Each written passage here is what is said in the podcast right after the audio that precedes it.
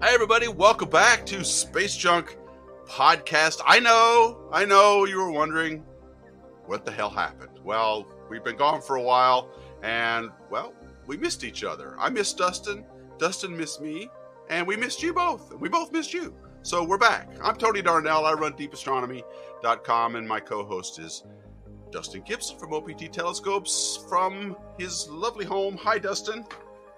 Hey, man, I'm so glad to be doing this again. It has got- been a long time. I'm not even sure I know how to do this anymore. Tell me about it. I just stumbled through that whole intro. So yeah, I've got a we got we're a little bit rusty. Yeah, a little. at Deep A little. Astronomy World Headquarters.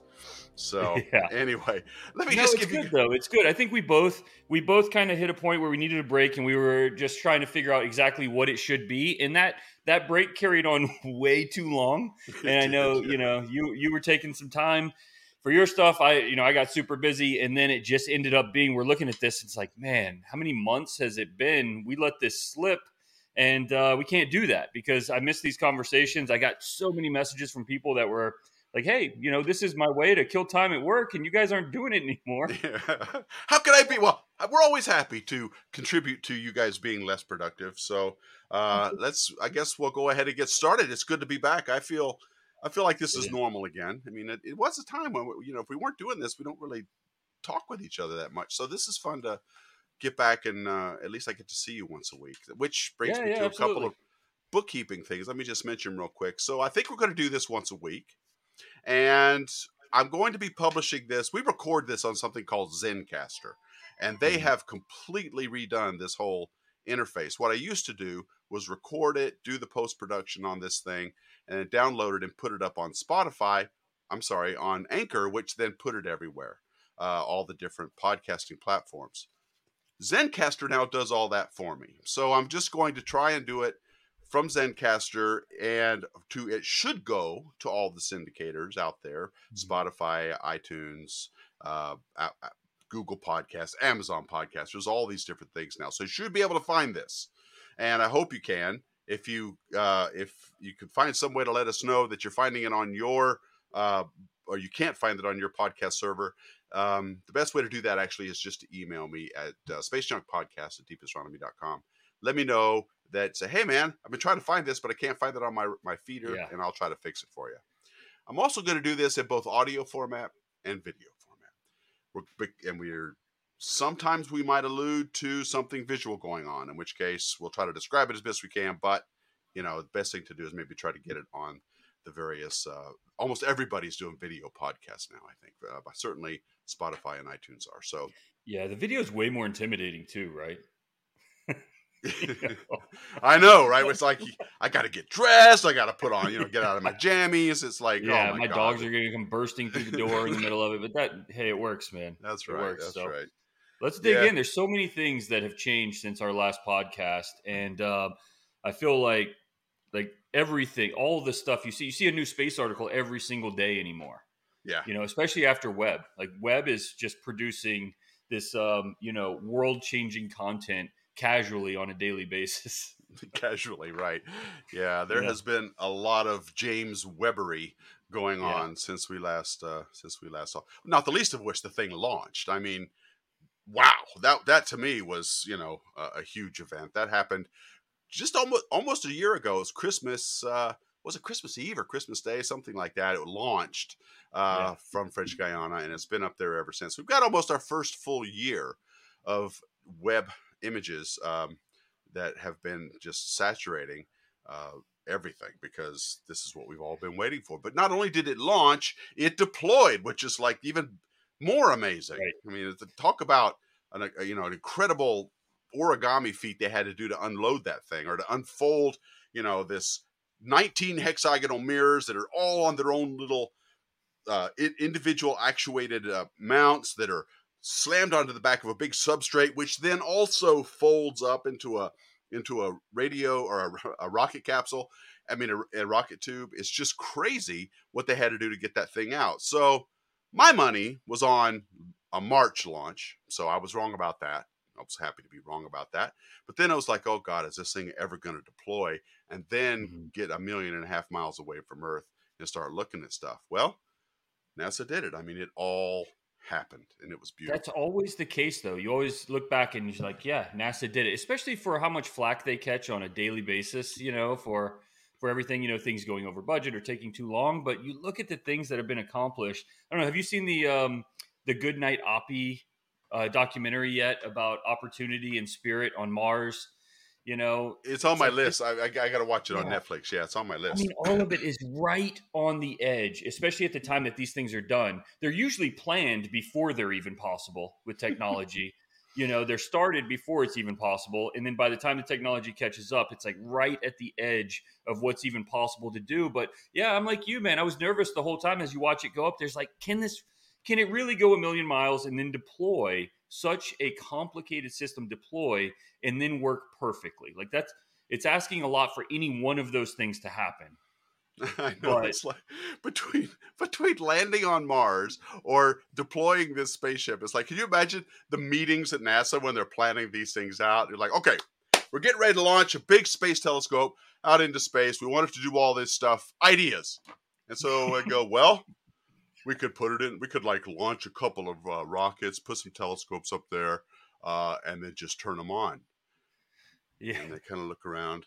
Um, any other ideas? Stan, what about you?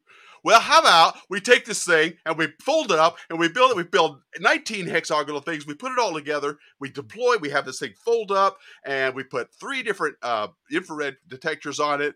And then we send it a million and a half miles away. And we have to unfold the whole thing where we'll never be able to repair it again. Right. And they, all right, I think we're going to go with Stan's idea. Yeah, that's a solid idea, Stan. that's right. Good one, Stan. We're going to do that. It's like they, they always pick the hardest thing to do.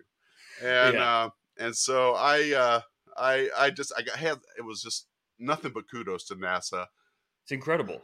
I was definitely a naysayer coming into this. I was very skeptical that the thing was skeptical. You no, yeah. I'm no. like this thing ain't gonna work. This thing, right. But I should have learned, like you pointed out with opportunity. Although I th- yeah, I think it was um it was perseverance and the and the uh, rover before that where they had that seven minutes of terror thing that they had to yeah, well, opportunity was supposed to last 90 days and ended up lasting some crazy number like 15 years or something and that may not be the right number but it's something like that yeah it was a long yeah it was a long time and yeah. so so definitely i mean you get your money's worth out of nasa stuff for sure yeah i mean I, well, I, james I, webb's already already done a lot and like you said it's only the first year um, but it's we're so fortunate to be alive at this time and witnessing all of these things i mean getting inching our way closer to all of the biggest questions that humans have ever asked and these are the tools that are being created specifically to drive toward those answers. And it's it's incredible. It's it's yeah. incredible to be alive now and witness these things happening. Yeah, I mean, you know, we've had 30 years of Hubble. Uh, we're supposed to yeah. get five, maybe 10. Uh, we had uh, well over 10 years from Kepler. Again, supposed to get five. Uh, TESS is up there right now. Supposed to be up there for a couple years. Been extended a second time. So all of these missions tend to be uh, way more and run much longer than they're designed to do. So um, uh, the and, and the kind of science that comes out of them, of course, is perspective changing to say the least. So I don't know. I'm very I'm very uh, pleased with how we with how things are going in the world of space telescopes for sure. Um, and I just just to give you an idea of where we're at, the most the latest thing I saw with Webb, I mean, I don't know, there's just so much, but for, for one thing, you've got to go to webbtelescope.org and take a look at the image, the the Pillars of Creation image they just right. released. I mean, we've all taken images of it with our telescopes and and we, we you know that's sort of this iconic thing. We try to go you know i bet i could beat hubble at this.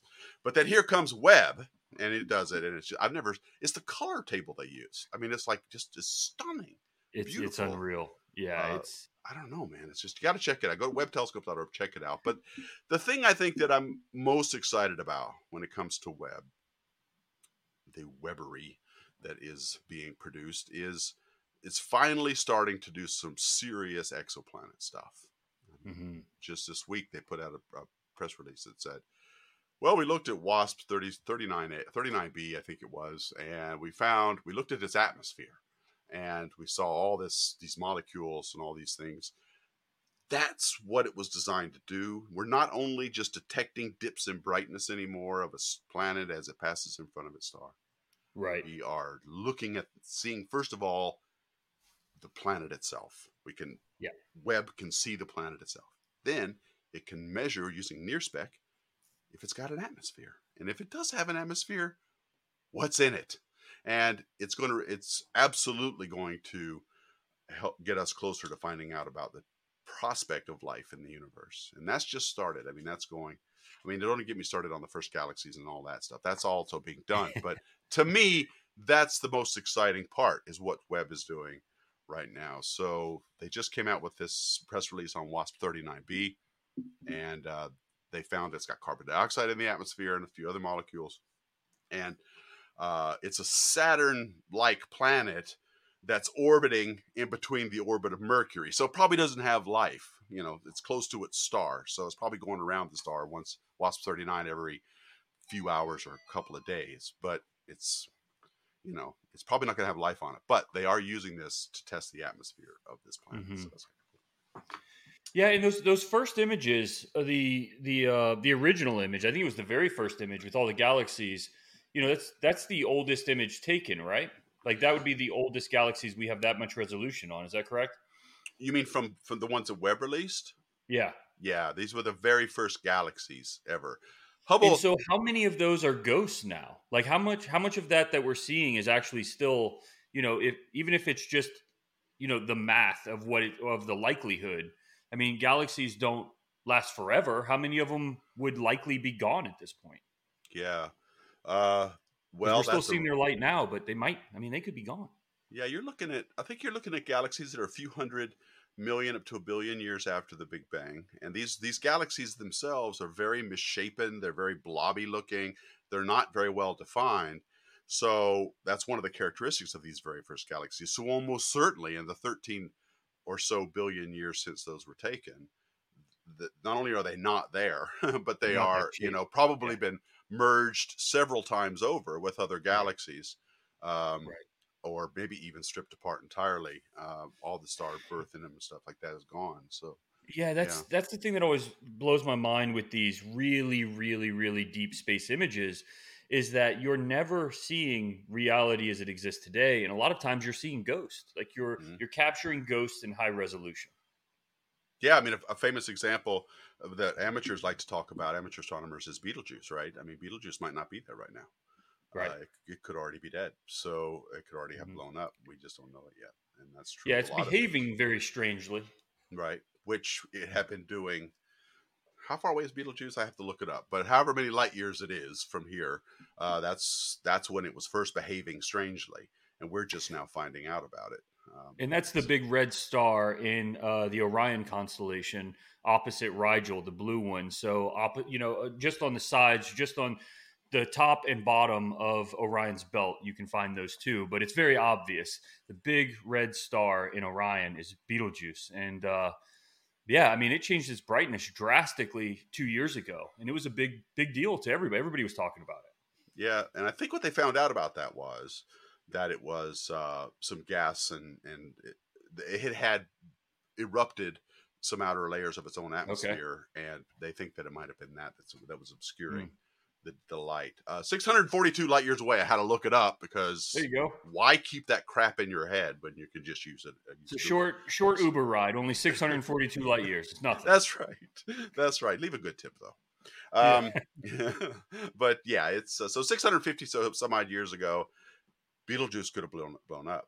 Um, right. It's that imminent. The supernova that it's that it's going to die as a result of is uh, imminent, and and that that could mean plus or minus several thousand years, but um, in Star Talk, that is. So, yeah, it's uh, it's been behaving weirdly. It's in, definitely in a later stage of its life, uh, but that's an example of something that has a good chance of not being there right now. But we don't know it, and we won't know it for another six hundred some odd years. So. Yeah, you know, I was doing a talk at um, at my old high school. Actually, I got invited to come speak to the students there, Oh, and fun. when I was talking to students, we we talked briefly about this, about that uh, that James Webb image, and one of the students asked, "Is it real?" Then, talking about the image, You know, as we were saying, you know, this is what it looked like this far in the past. And the question is, is it real then? And normally, you know, I'm always defensive about that because everybody thinks everyone's space images are fake. They think they're all made in Photoshop, you know, and or we're just drawing them and trying to fool everybody because the earth is flat, right? Right. So right. I'm always very defensive when that comes up, but I had to catch myself and say, wow, that's a that's a really interesting question because we've captured something that absolutely is reality. We know that this light is coming in in this pattern right now. This is exactly what we can see. We can see it and document it in high resolution. It's observable and repeatable. We can do it over and over again. Right. But is this what's there? The chance of that actually being what's still there is almost zero. So, is it real? Are we seeing what's really there? The answer has to be no. what? Why would you say that? because what what they're saying is like is this because when we look at places where when we take a picture of something if we take a picture of you know the Eiffel Tower and we're saying this place is it real? We can go to this place and generally when we're documenting something with photography we can see like this is real. I'm not saying that the stuff that existed there was never real. I'm saying that what exists in the photograph only existed at a time that we did not. It no longer exists that way. And so what is in this image if we could go to this place, would not be there in this way. Hmm, but that argument works for everything. I mean, even It does. the, it does. even- yeah. in- on a even smaller when time I look scale. at the the cup here on my desk, it's not real in the sense that I've seen this a few, you know, nanoseconds in the past. Um, so no, it's not. As I, I guess it's just it's just really ex- it's a really exaggerated perspective because you're right. Like the sun is obviously like it's it's eight minutes old real when we see it, right? Mm-hmm. But it's a really exaggerated perspective of the same thing. That same truth that we're describing is exaggerated to the point where what we're describing now doesn't even exist the way that we're documenting it anymore. That's for true. That's true. Certainly, Betelgeuse doesn't exist the way we're seeing it now, uh, and we have because space is so big and light can only travel so fast. We have we're looking at this in in a time capsule. This is as if we had opened up a time capsule that was planted 650 years ago and looked Yeah. inside, and we're seeing what's in it from 650 years ago. Uh, that's true, but it's still real, and it's still Uh-huh. uh, it, it, it, it has since evolved but i think this Yeah. uh, this now you're getting into a question of well what is what is real if we're looking what is reality? at if, if what's real is only what i'm seeing and what i'm experiencing at the time uh, then really no one is experiencing reality as it is right now. No one is. They can't. Uh, it, there's always going to be some kind of a delay or buffer between that. So then you got to ask yourself, well, what am I in right now? Is this reality, and is this all it is? And if if all reality is is the input to our senses, then that can be gamed. That system can be gamed by lots. We could be fooled by a lot Sure. of different things, and that can get us into whether Sure. we're in a simulation and all kinds of other stuff. But but um, that's what you're asking. Is that is the nature of my reality such that what I'm looking at and experiencing a true manifestation of what's going on right now? The answer is absolutely not. There's always a delay. Well, that's that's what I think was interesting. I mean, obviously these are these are things that you can know academically when you when you start to go a little bit deeper and you see something, you know, like a photo, a photo of of this object, and you're explaining it to somebody in high school, and then they ask you a very basic question like, if this isn't there, then is this real? And if the answer is yes, it's real, then the, the other question is, well, it's not there. What is it? And the only answer you can come up with is the past. Yeah. You're, you, what you're seeing is truly a picture of the past. Yeah. And while that's always true, it's never this exaggerated. This is the most exaggerated picture of the past humans have ever seen. That's that's a good point. And not only can we not experience the future, it could be argued we're not really experiencing the present by what we just been talking about. What we're really living in is almost exclusively is what's already happened, the past. Yeah. And so that could Yeah, be an easy argument could be made that that's what we're we're sort of reacting to things that have already happened a microsecond later or whatever, right?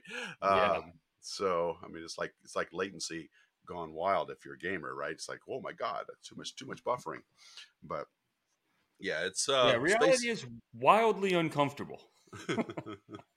yes. All the time. I have, I have, been. I have. I've basically lived my life that way. It's like, what's going on? Help me. yeah, yeah, yeah. Want to be uncomfortable all the time? Start looking through a telescope. Yeah, that's right. That's exactly. That's right. the way to do so, it. Yeah.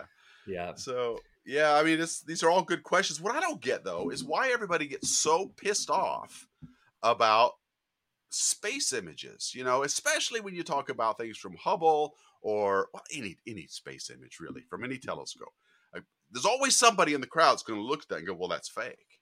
That's that's not the, that's a false color." It's like when you tell them that you've applied a color table to an image to make to bring out certain details over others. It's just they discount it. Well, it's not the real thing. But if you show them the real thing, what's the reaction going to be?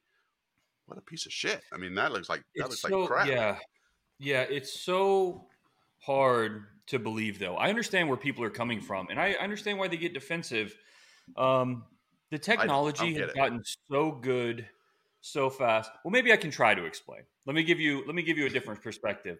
You know, I actually I actually just did my first uh, TED talk with TEDx Nashville. I did a TEDx Nashville talk in um, August. It's supposed to be posted. It could be posted. I mean, maybe it was posted today. I don't know, but it's going to get posted on YouTube soon to their uh, TEDx channel. But it was about this. It was about um, you know astronomy, how far astrophotography specifically has come, and how we live in this time. And it's really not very old, as you know, Tony, because you've been on both sides of it professionally. Um, that what is possible today especially with these new very high frame rate very high resolution cmos cameras wasn't necessarily possible for professionals 15 years ago certainly not amateurs even five years ago. And at the price point it's just like it, i mean it's come down the prices have come down so much and the quality's gone up so much that it's almost like a brand new thing. I mean it's accessible to everybody. People are taking images like apods with systems that you know are cheaper than some cell phones. And um, it's just this this brand new hobby almost where people are taking these images that are hard to believe look at gazing outwards for instance if you haven't looked at alex hawkinson's tony take a look at gazing outwards he's using which uh, here's a shameless plug right here because it's one of the things i'm most proud of in the world but we released our second radian telescope called the radian 75 and it's um, it's it's an Apo, but it also has the reducer flattener built in, so it's a Petzval. And um, man, so like no calculating back focus or any of that stuff, and it's all black, so you can tell like I designed it because it's just black on black on black. Monochrome Dustin, that's what we call you. Yeah, I love it. I love that look on these systems, though. Just clean, mean telescopes. But anyway, you can look at gazing outwards and see the images he's been taking with this. This is a 75 millimeter telescope using he's using a ZWO 6200 camera off the shelf, right? I mean, these are not systems that are custom made or anything like that. And look at the images and tell me that's not hard to believe for a refractor that's smaller than four inches. You know, these are world class images. And Yeah, I'm gonna people are- you integrate know, some of He's ripping them out every single day and uh, and he's not the only one. It's a lot of people. Look at Bray Falls, for example. You know, these people are taking APODs all the time with systems that honestly would have been never. They would have never even been considered for world class images. You know, five, much less ten years ago. And so what? And, and how does that go with the uh, reaction of people getting upset though about space images? Well, I mean, I guess what I'm getting at the point is that it look it's hard to believe. It's that when someone says, "Hey, I'm doing this from my backyard," what's implied is that it's not a professional observatory. It's not a four hundred thousand dollar system. This is an affordable hobby that I do from my backyard, which is true. But when you when you take that and you stack it with the quality of image that is then produced, it's hard to connect those two dots. It's hard to think that this wasn't produced by NASA or that this wasn't a you know four hundred five hundred thousand dollar telescope system that did this. It's hard to believe when they say, "Oh yeah, this was a four thousand dollar complete package that took this image." You know, it's um, it's just hard to believe that it's even possible if it's not something. It's not hard for people that like like us that do it every day that you know watch the images come in. but it's hard when you've never been exposed to this stuff to see it and say, "Oh, yeah, that's that's a nebula. That's the Orion Nebula. Those are baby stars. Like this is a stellar nursery in high resolution, high resolution than you know the picture I took of my kids at the park. Yeah, right? Yeah. like yeah. that's hard to believe, man. You don't see where people come from with that. Well, I just I don't I don't get the what I guess I, I'm getting at is I don't get the anger that people come up with about how well this can't be you know this can't be real this is this is you know all made up this is photoshopped and uh the, these, these colors aren't what the thing really looks like if i look at it through a telescope and and you know it's just there's a lot of it seems like discord about this whole topic and whenever you show somebody a super beautiful image especially one that is very vibrant in their colors and very um, maybe not representative of how it would look like in a to a human eye which basically is just going to see things in grayscale on most uh, uh, eyepiece views. And so um, I don't know. I guess, I guess that's what I was getting at. But to your point, with these telescopes like the 70 like the 75 millimeter here that this radian 75 um, this is something that is new and i got a couple questions so i'm yeah. looking at I, have been looking at the website not only for the 61 and, and the 75 but also these other there's other brands of so-called astrographs which is what you're calling this telescope yeah, yeah. Let's talk about what an astrograph is. Because sure. it sounds fancy. What is yep. it? Man, I very, very rarely get to be on the side of any conversation where I can correct you. So why don't you tell me what it is so that I can say, no, Tony, you're wrong. This is what it is.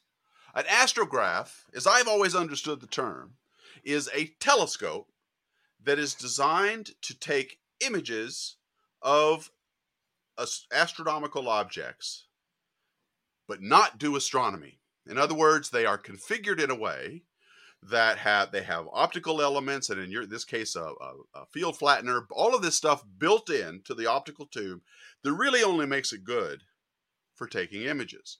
It's not necessarily uh, you're no fun, very well man. suited. You're no fun. You're no fun at all. But I think we can. I think we can be a little more clear. But I, that answer is not what I wanted. I wanted you to be way off, so I could, you know, oh, correct you. What, what did you? What did you?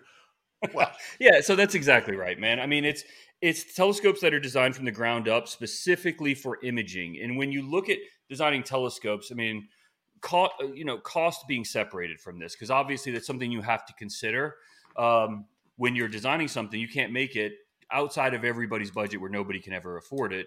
So you start looking at that as part of it. But outside of that, the one of the first things you look at is color correction when when it comes to refractors especially because they can suffer severely from something called chromatic aberration which is um, you know where the colors do not come to focus together. And so generally with three colors it takes three lenses to bring all three to focus. With two a doublet you can focus two colors but then blue specifically like violet is it comes to focus later. And so what happens you get color fringing on the images of any bright object. Like if you look at the moon, the moon will look perfect, except the purple will have a halo around the moon because it's coming to focus in another area. Um, so with three lenses, you can correct, correct three colors. Now that's it. With once you do that, that's called an apo, an apochromat, apochromatic telescope, and um, you know it's perfectly color corrected. The problem is it's not flattened for a flat sensor. So it's not coming to focus perfectly across a flat sensor. So it takes another lens or set of lenses beyond that to correct that. For the human eye, an apo is perfect. You're good to go. That's designed specifically for the human eye. You don't want to add any elements you don't have to. You don't want any reflections inside the telescope. You don't want to correct for a flat eyeball because that's not what an eyeball is. But once you take a sensor that's flat instead, you have to add additional elements called flatteners or flattener reducers, which bring the focal length back and make the scope faster. And once you do that, now it's not as optimized for the human eye, but it's optimized for a flat camera uh, sensor surface and will you know give you a, a, clean image across the entire surface of that flat sensor. So what it is is people you know when we build these telescopes from the ground up knowing that they're going to be designed specifically for astrophotography all of that stuff is built into them and it's part of the package instead of it being optimized for the human eye. What would happen if you put an eyepiece on the back of this thing? It would still work. It's just like when you put a camera sensor on the back of one without a flattener it will still work. It's just not optimized for it. So you can It's- still use these telescopes, Yeah, uh, visually if you want. And Yeah. what would you say would be the biggest detractor from doing that? Like, like uh, if I if I had uh, one of these and I put an eyepiece on, it, what would I notice that I might not like as a visual observer? Um, not much. I mean, you're still going to get 90% of the quality either way, right? Even if you put a sensor on a telescope without a flattener reducer, it's still going to be sharp in the center. It's still going to look great in the center. But the further you get away from center, the more you're going to start to see issues. And it's the same kind of thing if you're putting flatteners on telescopes you're using visually, they're still going to look amazing. You're going to still get 90% of that quality. It's just not optimized for the human eye and could be better without so many lenses for one thing. You only want three if you can only have three. And then, um, you know, not having something that's flattening the image when it's not needed. So, you know, because it's already going to be flat to the human eye in most cases. If the, if the telescope is designed well, you're not going to have spherical aberration and, and all these other issues in the corners. It's going to be, you know, like like what you've looked through Takahashi or Right. um, you know, uh, Sharp Star. These scopes are so great out of the box that it's just perfect. So why add things that can only detract from the image? So it's really better to either have the scope design specific for visual or design specific for imaging because you don't want to attach elements later that then may be out of collimation to the others. They're not in perfect alignment with the others and they're moving. If I put a reducer or a reducer flattener on a telescope that's just a triplet, now I have this element that goes after the focuser that has to move. The likelihood of that being perfect all the way through its path and then having its back focus perfect after focus and the the back focus of the camera after it perfect is very low unless the person really knows what they're doing. If all of that stuff is tucked inside the telescope tube and then the focuser, you know, now there's no moving elements at all. Everything remains in perfect collimation all the time. It eliminates the possibility of there being any error because now wherever the telescope comes to, to focus is the exact perfect back focus. Yeah. It just simplifies the the whole process. So as a visual telescope, it sounds to me like what you're saying is I'm you're basically overbuying. You're spending money on something that your eyeballs not going to you're not going to use. So you may as you know you may as well get something Yep. like this designed for it. Here the value is all of that all of the things you just said. All of the elements are in the tube. Right. It's built for it's built specifically for you hanging a camera on the back of it. One other Yeah. one other question I have though is I'm looking at the diagram. I'm going to put this up on the video part. I'm looking at the Sure, diagram of sure. this on your website, and on the back of it there are three things called M76, M54, and M48. These are are these rings? Are these focusing rings?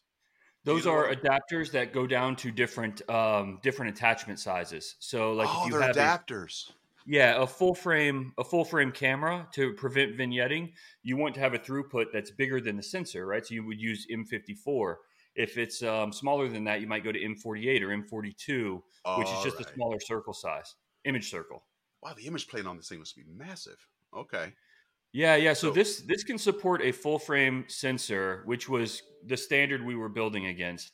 To um, you know, like right out to the edges. It's near it's near perfect, way past where the 61 stops. At 75 millimeters, it's it's near impossible to get a perfect all the way out to the edges, but it's about as close as as you can get. I mean, it's a it's a great scope, and you'll see some aberrations in the furthest corners if you're using a huge full frame sensor.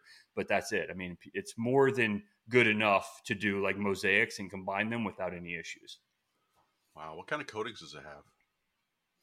Uh, this one actually, so on the last one, it was one that it was one of the things that people requested over and over again that we uh, get into, and really as part of the marketing when uh, Trevor Jones and I were sitting down and talking about it, we're like, we don't want this to be brand. We want everyone to get into the hobby. We don't want this to be another spec sheet as the marketing. So we didn't list any of that, and people got pretty upset by us not listing it. So this time we listed it. It's FCD 100 glass, which, as you know, is Mhm. about as high end as it gets for a uh, an imaging telescope. Cool. Yeah, I, I'm, I like to look at the specs. I'm a spec guy too. So Yeah, you know, a lot of a lot of people are. We just really wanted the images to speak for themselves, and they did. I mean, the the Radian 61 was the best selling, uh, you know, imaging telescope we've ever released ever. Um, and then this one is right there with it. So you know, it's uh, in this one. Honestly, after using this one, I felt I felt like I messed up on the 61. you know, I don't know. I still love I still love the 61, but um, you know, it just wasn't the the corners on the full frame. For one thing, it was a triplet, like we were talking about. Which a triplet, the, the way to think about it, a triplet is a visual scope that, with the right accessories, can do great imaging, but it's a visual scope. The um, these astrographs are imaging scopes that, with adapters, can do great visual, but it's still an imaging scope at its core. And so, what we should have done with the 65, just it was the very first telescope we built, um, and we didn't build it with exclusivity. So it actually got released. Some of the parts, I mean, not all of the parts, but some of the parts got released before we even released ours with all the custom parts we made because we didn't buy exclusivity on um, on the the optical design. But the things we changed actually made the telescope much much more robust and you know better suited for imaging, eliminating flexure and those sort of things. Um, and there were there were some other you know, obviously other changes, but on the 75, the the the biggest thing is that it was designed from the ground up, taking all of the things that people loved about the 61 and then everything that people send us they've sent us messages. And i love that our you know our customer base is very honest. If they don't like something they're quick to tell you. And uh, we took those things to heart and just changed them. And that's that's how this one was produced. And that's why it's a Petzval people didn't want to calculate back focus and i don't blame them yeah yeah. And that's what that's what this does. I mean, the, it's the it's the th- it's a triplet with that field flattener in there. That makes it a Petzval, right? Yeah, yeah. So it's yeah. yeah. exactly. The optical design has more than three elements, which allows you know, you know, it's all tucked before the focuser, which is the key. So it's flattened before the focuser, so that when you put a camera on there, all that has to happen is the camera moves in and out until it reaches focus, and it's going to be perfectly flat across the whole sensor. Are you still selling 61, or are you are you just going to do this one now? No, right now we don't have them, and stuff takes so long. Honestly, since COVID, you know, manufacturing's just changed. The whole world has changed. Things yeah. take so long to get that we had to p- pick a design for production, and so we went with our upgrade. So right now, the only one in production is the 75, and then we have another one that we're working on that we haven't released yet. But um, the 75 is going to be the one for this year. Okay. And uh, yeah, I mean, it's exciting, man. I mean, they haven't even shipped yet. The first ones are the first round will be shipping January, um, but those are those are just about. I mean, just about sold. We've got a handful left that um, for a pre-order that our people are going to get for the first round of them. Okay. Yeah, and, you're you know, right, the, man. The Christmas crowds are are pretty big, so there will be a lot of people ordering these things for family for you know January deliveries uh, okay. for Christmas presents. Yeah, man, I, I, wouldn't mind seeing one of these in my tree. Uh, well, the you're right though. I mean, I'm looking at these images that are on the website, and I'll I'll I'll put these up also on the video version of this this podcast. You know, uh, Alex uh, Hawkinson, I guess his name is. Uh, man, he's killing yeah. it with these images. Yeah, he's uh, gazing outwards on um, on Instagram and Twitter and everything. He has a pretty big following, but um, he's done the vast majority of the testing. Trevor Jones did some testing with it. Um, you know, as he he put out a video that he used it with. He did a horse head shot. It was incredible with it. Um, you know, we have our friends Galactic Hunter did some testing with it, mm-hmm. and I have one here as well. It's, um, I mean, it's by far the best scope we've ever produced. There's no question. It's yeah, well, but judged by the images I'm looking at, I can I can definitely believe that. The, that's the know, goal, right? Keep improving on it, find the things that work, and and then improve the things that feel like can be better, and this is definitely a step that direction. So if we reached a point, I mean, I'm looking at this image of of a Andromeda galaxy that he took, and um, you know, I've seen this a billion times. Everybody's seen the Andromeda galaxy a billion times, and and it seems like what's improving with every iteration or every generation of telescope hardware is that we are approaching the limits on the ground that we had been enjoying in space for quite some time. When are we going to reach, do you think, the limit to the atmosphere? Are we already there? Like, when is it going to be a limiting factor of our location and not the equipment we're using? I would have I would have said yes with CCD and you know, I'm kind of having to eat my words a little bit because probably you know anybody that's been listening to this podcast for a while is going to be like, "You you said CCD was better," and for a long time it was true. I loved CCD, and still I still love CCD. So I'm not going back on that. I still have a 1603 that I use even now. Um, but people are taking these these images on long focal length scopes with tiny, I mean, three micron pixel cameras like the QHY 600 or the ZWO 6200. We're talking about like 60 megapixels, which is extreme oversampling, which you would think would just be highlighting atmospheric disturbance at that point. But you know, through through processing, the detail that comes out of these images is just absolutely unreal, and it it proves me wrong. It proved what I used to say wrong that there was no point in putting a camera with such small pixels on long focal length.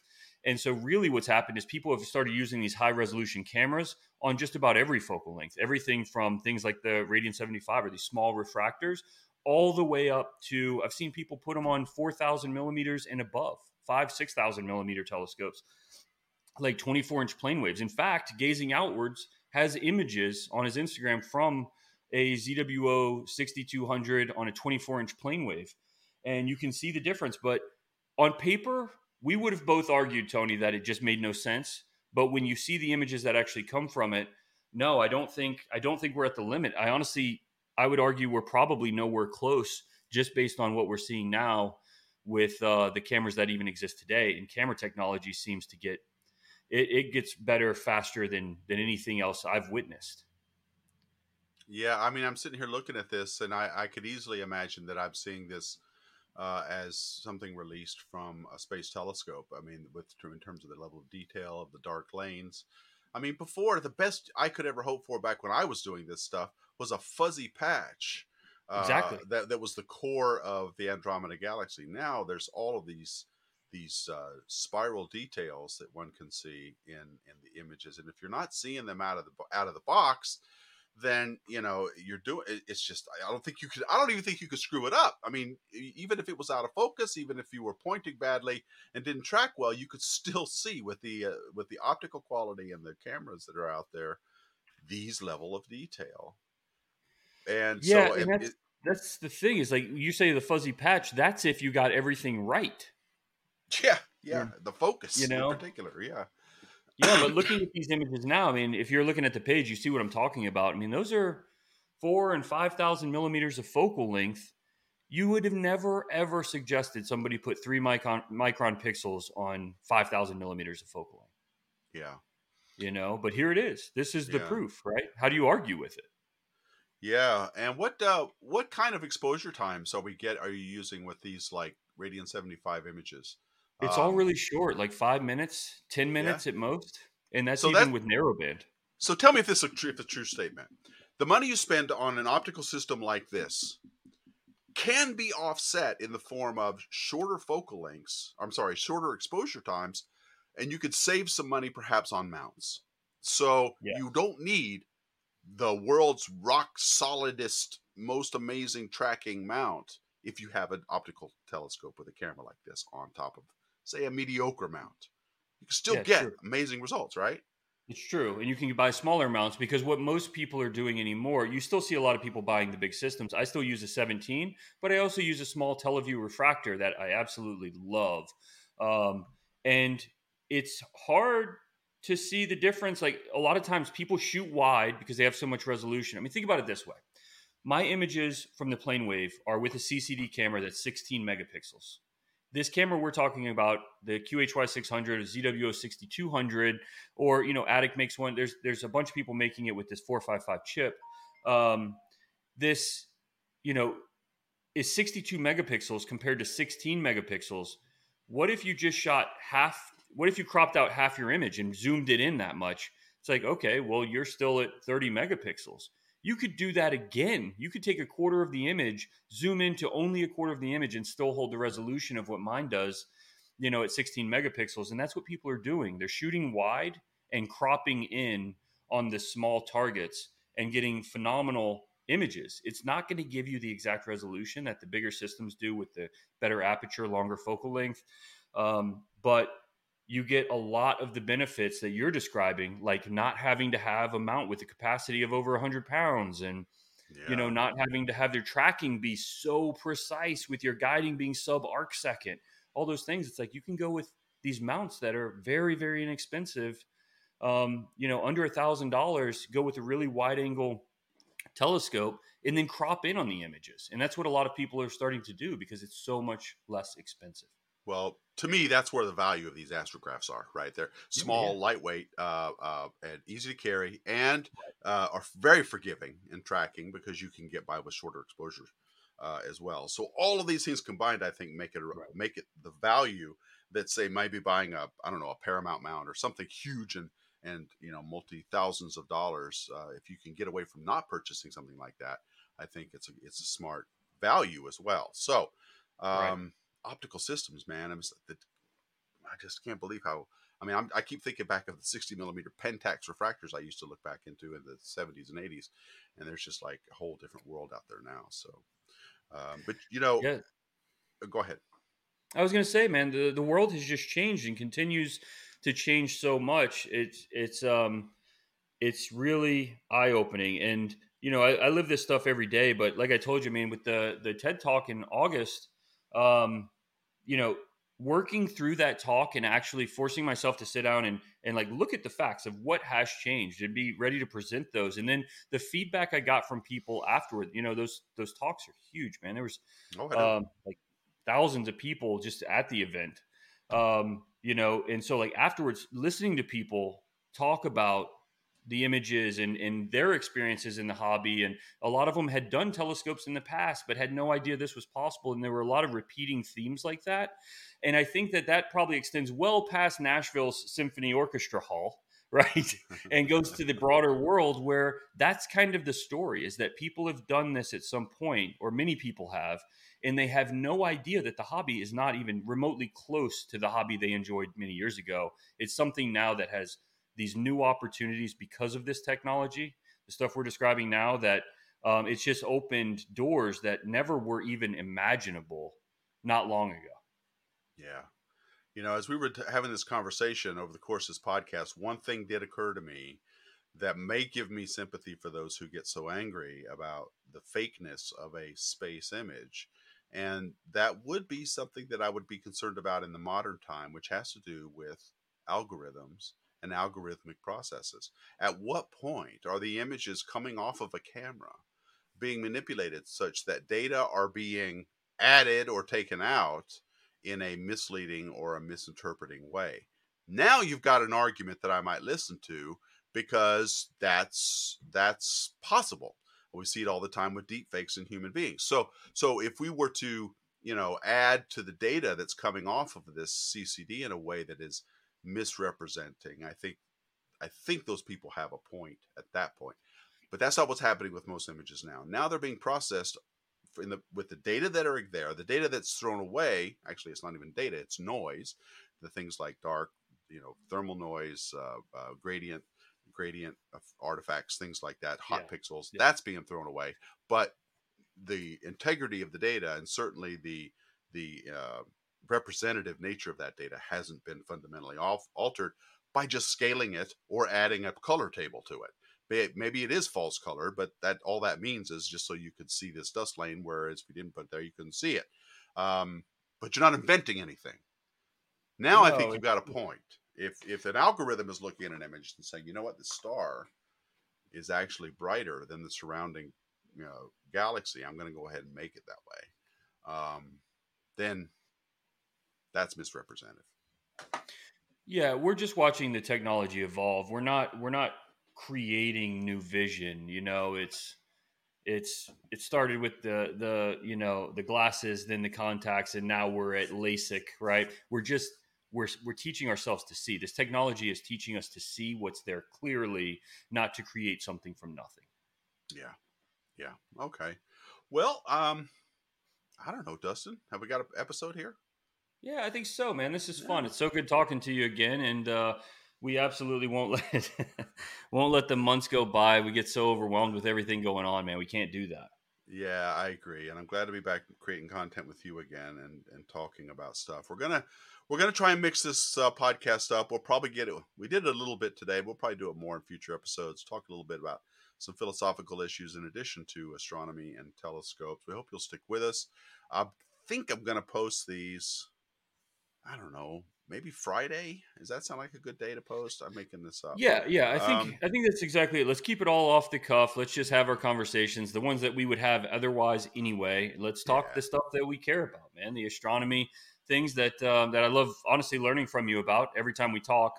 Um, the things that are going in space news, obviously, and then um, telescopes, the amateur side of it. Let's talk about the telescopes and everything that um, that I obsess over, the cameras and astrophotography in general and it always leads to philosophy. So that's a given. Yeah, absolutely. It's hard to it's hard to look up and not wonder. So follow us. Uh, so uh, there's a Deep Astronomy Discord channel. Join it. I'll put the I'll put an invite in the description box of these of these podcasts. Um, I might post this on uh, YouTube, but for sure it's going out on all of the uh, on all of the podcast uh, uh, aggregators. And send us an email, uh, Space Junk Podcast at deepastronomy.com. Tell us what you want to hear about. Uh, also do it on the Discord server, and we will respond. I've got something. I've got something in the queue for next week from Uncle B. Uncle Bill wants to talk about some stuff, so I'm going to put that in next episode. Awesome. And yeah, give us participate. Also, if you want to come on here and yell at Dustin for being wrong, I'll support you in that. So you know, come on in, and we'll interview you about how wrong Dustin is. Sounds great. Looking forward to it. Sounds great. Thanks. All right. All right. On behalf of Dustin Gibson, I'm Tony Darnell. I promise to be over this cold soon. Thank you all so much for listening slash watching, and as always, keep looking up.